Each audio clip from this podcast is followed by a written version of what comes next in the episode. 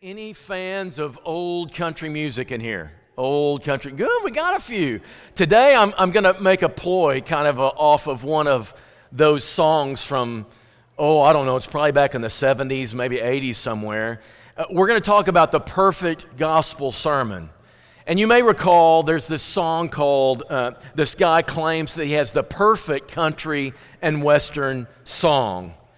Um, and what he, what he decides to do is there's certain ingredients that will have to be involved if it's going to be the perfect country and western song. It's got to have mama, trains, trucks, prison, and drinking. That's what it's got to have, and all these elements. And he, and, he, and he sang this song one verse of it, and he said, This guy told me, the writer of this song, told me it was the perfect country and western song, but I told him it was not because it didn't say anything about some of these characters mama, trains, and trucks, and prison, and drinking. So he wrote another verse to the song, and he put all that stuff in there. And the guy sang that, and he said, I realized my friend had written the perfect country and western song. Now, uh, you know what happens, right, if you sing a perfect country and western song backwards? Get your wife back and your dog back and your house back and your job back and all that, right? That, that's kind of what this guy was doing. And, and, he, and he recorded that song, and everybody said, Yep, that's the perfect country and western song. And I got to thinking about that. What would it take to write or present the perfect gospel sermon? What would you have to cover for it to be the absolute most comprehensive gospel sermon that you could preach. And I decided to put all these ingredients in there. You go through the book of Acts and you see the preaching of the early apostles as they were starting the church. What were the ingredients that were all in there? And I decided that's what's going to make the perfect gospel sermon. And that's what today is about. There are so many features that have to be in there. There were imposter gospels already in the first century where people would preach something that they thought was the gospel of God, but it wasn't because it didn't contain those essential elements. So, take into, for instance, Galatians. The book of Galatians, Paul says this I'm so. I'm astonished that you're so quickly deserting him who called you by the grace of Christ and are turning to a different gospel. Y'all, I want you to know that in the Christian world, there are different gospels thrown around out there. Different messages claiming the gospel that are not. He says, not that there's another one, there's only one, but there are some who trouble you and want to distort the gospel of Christ. There are some presentations that are not actually gospel. But even if we are an angel from heaven should preach to you a gospel contrary to the one we preach to you, let him be accursed. There are other options out there. Paul was emphatic about this. There are some good advice in some sermons. Paul quotes it this way don't handle, don't touch, don't taste. But that's not gospel. It's not about obeying yourself or modifying your behavior. And there are all sorts of gospels presented out in the world today that are not really gospels. They're theories about how to have a fulfilled life and explain your reality. There are some spiritual hints within them, but they sound compelling and yet fall short. God wants you to be rich. God wants you to be healthy. God wants you to be attractive and fulfill your dreams and happy and in control of your life, they say. Discover yourself and the real you. And anyone who discourages you from that pursuit is toxic and you need to cancel them. Those are impostor gospels, no gospels at all. So, all that shallow stuff that's out there, we need to be precise in what we present in the church. There are counterfeits. And here is the truth said so many times in the Gospels it's that Jesus is the King. He is the Christ. That's what this means. Acts chapter 8, verses 4 and 5. Now, those who were scattered went about preaching the word, and Philip went down to the city of Samaria and proclaimed to them the Christ. That's the story. That's the gospel, Jesus being the Christ. Acts chapter 9, verse 22. Saul and all the more in strength, and he confounded the Jews who lived in Damascus by proving Jesus was the Christ. That is the gospel. Acts chapter 17, verses 2 and 3. Paul went in as was his custom. This is what he did all the time. That's what makes it gospel, it makes it important. And on three Sabbath days, he reasoned with them from the scriptures. Explaining and proving it was necessary for the Christ to suffer and rise from the dead, saying, Jesus, whom I proclaim to you, is the Christ. Acts 18, verse 5, Acts 18, verse 28. Over and over again, Jesus is the Christ, the King. And when you're in that kingdom, you've obeyed the gospel. And so Jesus was preaching the kingdom of God, Mark chapter 1 and Luke chapter 4. The king who preached the kingdom, it's the fact that God is ruler of the universe. And Jesus is modeling what it looks like when that's the case. Jesus came to rule on God's behalf. So, what has to be included in a gospel sermon? What makes a perfect gospel sermon? What has to be involved in it? And there's 10 things. We're going to do these quickly. I want you to see them. And I'm not going to point them out in the text because that would take too long. But here's, here's the 10 ingredients that have to be involved if you're going to preach the gospel. You can preach a lot of things, the implications of the gospel, obeying the gospel, but there, there's a gospel story that needs to be preached. Number one,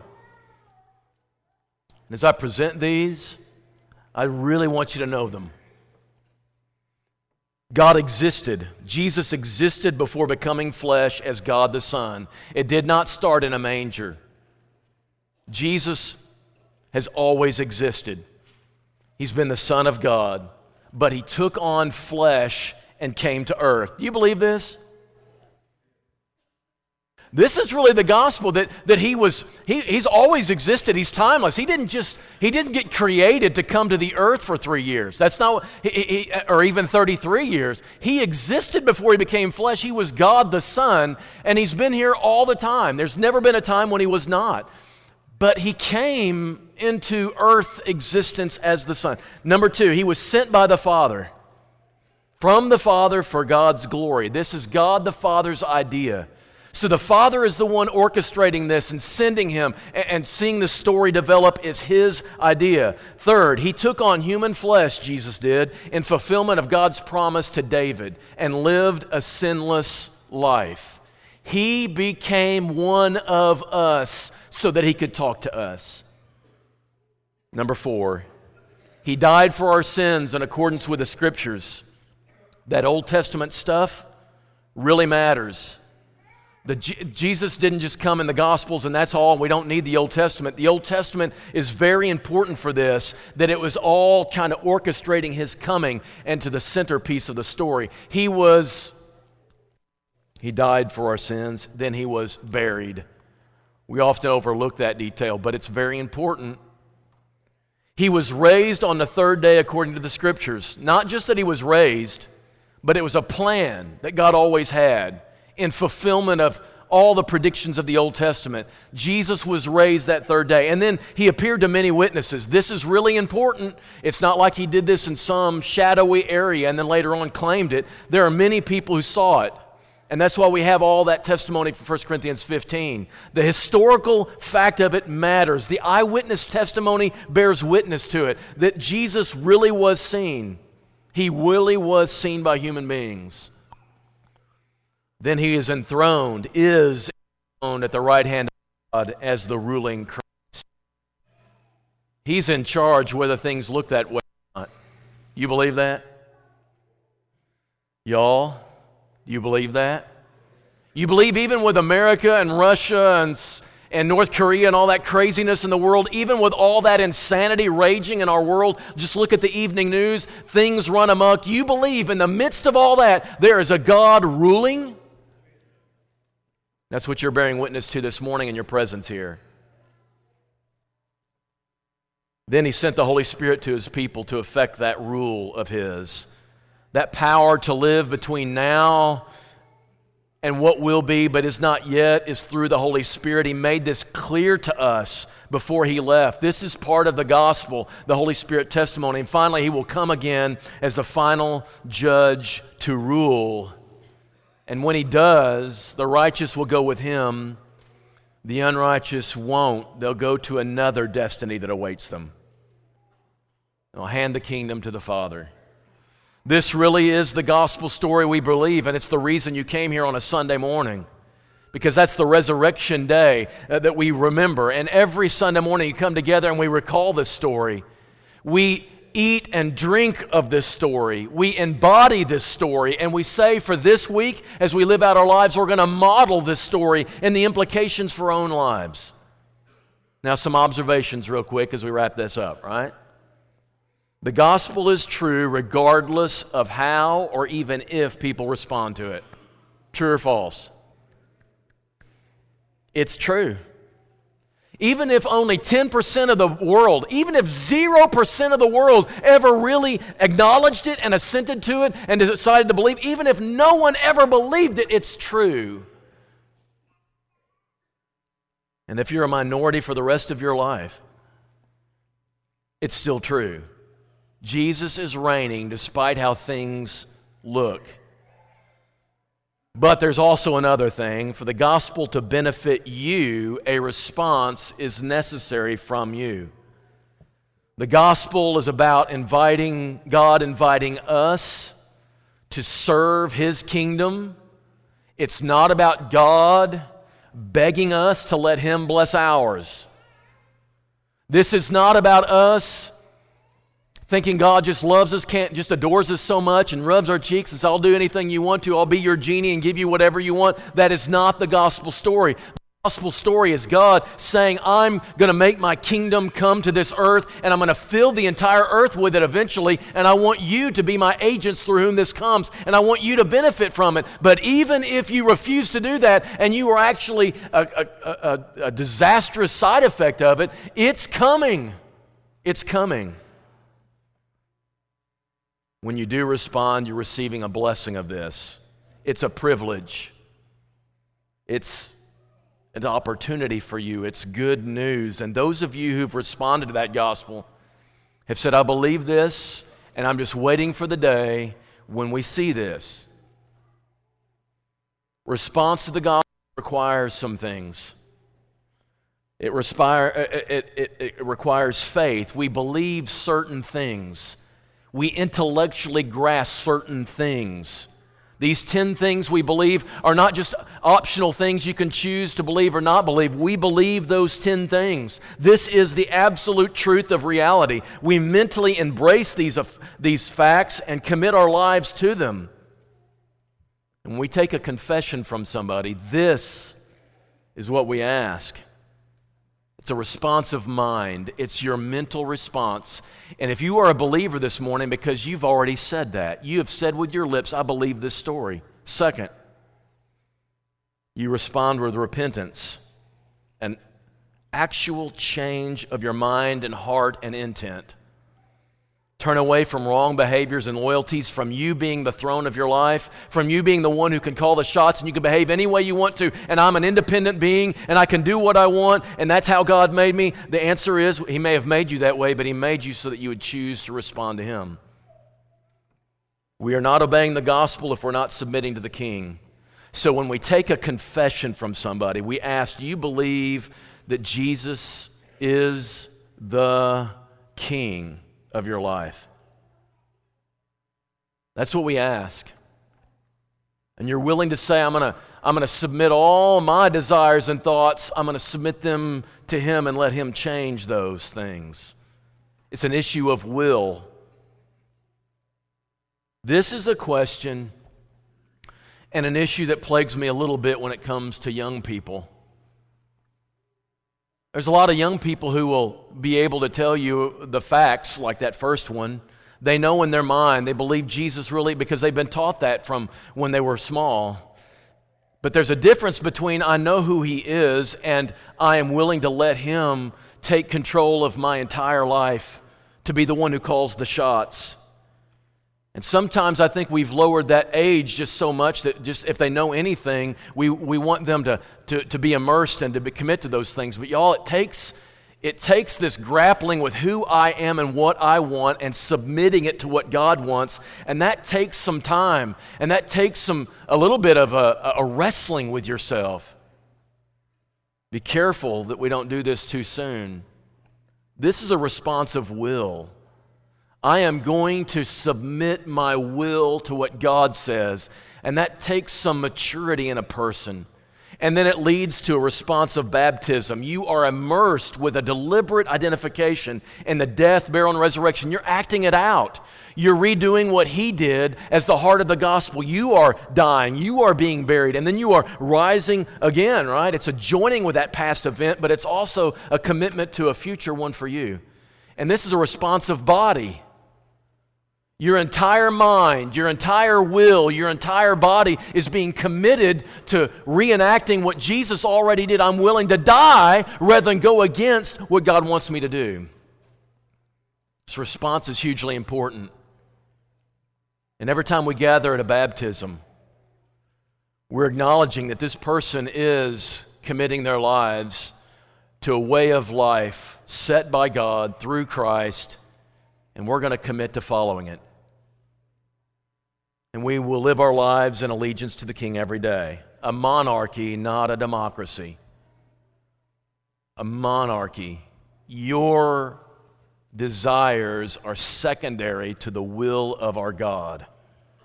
You submit to that rule. Nothing in your life exists outside of that obligation. It covers your love life. It covers your relationships. It covers your job. It covers your leisure time, how you act at school. It covers and how you raise your family, what you watch on TV, how you vote, how you evaluate other people, and on and on and on. You're a privileged servant working for the king in service of his kingdom 24 7. There's never a moment when you're out from under that obligation. Nothing outside that response. What this means then is this whole idea I'm forgiven so I can uh, I can just go on my way to God. I can just give my life to him and it just I just I, I then live the way I want to is not true. Next slide if you go. So then God's agenda then fills my eyes. So you may know this, but uh, in creation, Genesis chapter 1, he created us as imagers of himself. He wants us as his imagers in the world. You were created in the image of God. In the image of God, he created them. Male and female, he created them. And they, they took their, their posture for life from God's image himself. And we pray this too, don't we? Our Father, who art in heaven, hallowed be thy name. What's the next line? Thy kingdom come, thy will be done on earth as it is in heaven. God, what I want is this I want my life to be in conformity to your image and your nature. I want to take, my, I want to take the shots from I want to uh, take the call from you. You determine how I'm going to live. And we actually pray this for our own selves. And every day we are not our free moral agents, we are representatives of our God. And so we pray this that God's agenda is to, to fill the world with His glory, and I am going to be His glory in the world. I am going to represent Him by how I make decisions in light of Him. And as I go out and make those decisions, I demonstrate to the world what it looks like to surrender to a God and His will I woo people in. We live this out. We do give up our freedoms. We Americans who so very much fight for our freedoms, we yield our freedoms when it comes to the kingdom of God. This is not a democracy. Don't get confused your American citizenship with your, your kingdom of God citizenship. This is a monarchy. You do what He calls for you, and you find pleasure in living that way. And God's delight is when everyone finds satisfaction in living the way God would have them live. We strive for this. And then we share that gospel with people. We share it in our lives, we share it in the words that we say. We want the entire world to do this. This is not just a you're forgiven so you can go to heaven thing. This is a this is we are we are embodied by God through his Holy Spirit to take part in his plan to save a world that's lost and messed up. And we demonstrate it in the way that we live our lives. And so we pray, thy kingdom come, thy will be done on earth as it is in heaven. And then we live that. We get to serve God. We get to image God in a world, right? To expand that kingdom to more and more people. He's trying to overtake the world, and eventually this world is going to be overtaken for God. And those who choose not to participate will be given a different, a different destiny. What an honor to be part of this. That is the good news. For those of you who've already responded to it, you're already participating with God to recreate the world in the image of Christ because you are taking His glory in the world. So you can say this morning, I, I heard the perfect gospel sermon, not because of what the preacher said, but because it is exactly what God has asked us to do. But you were also leaving and able to be the best gospel sermon.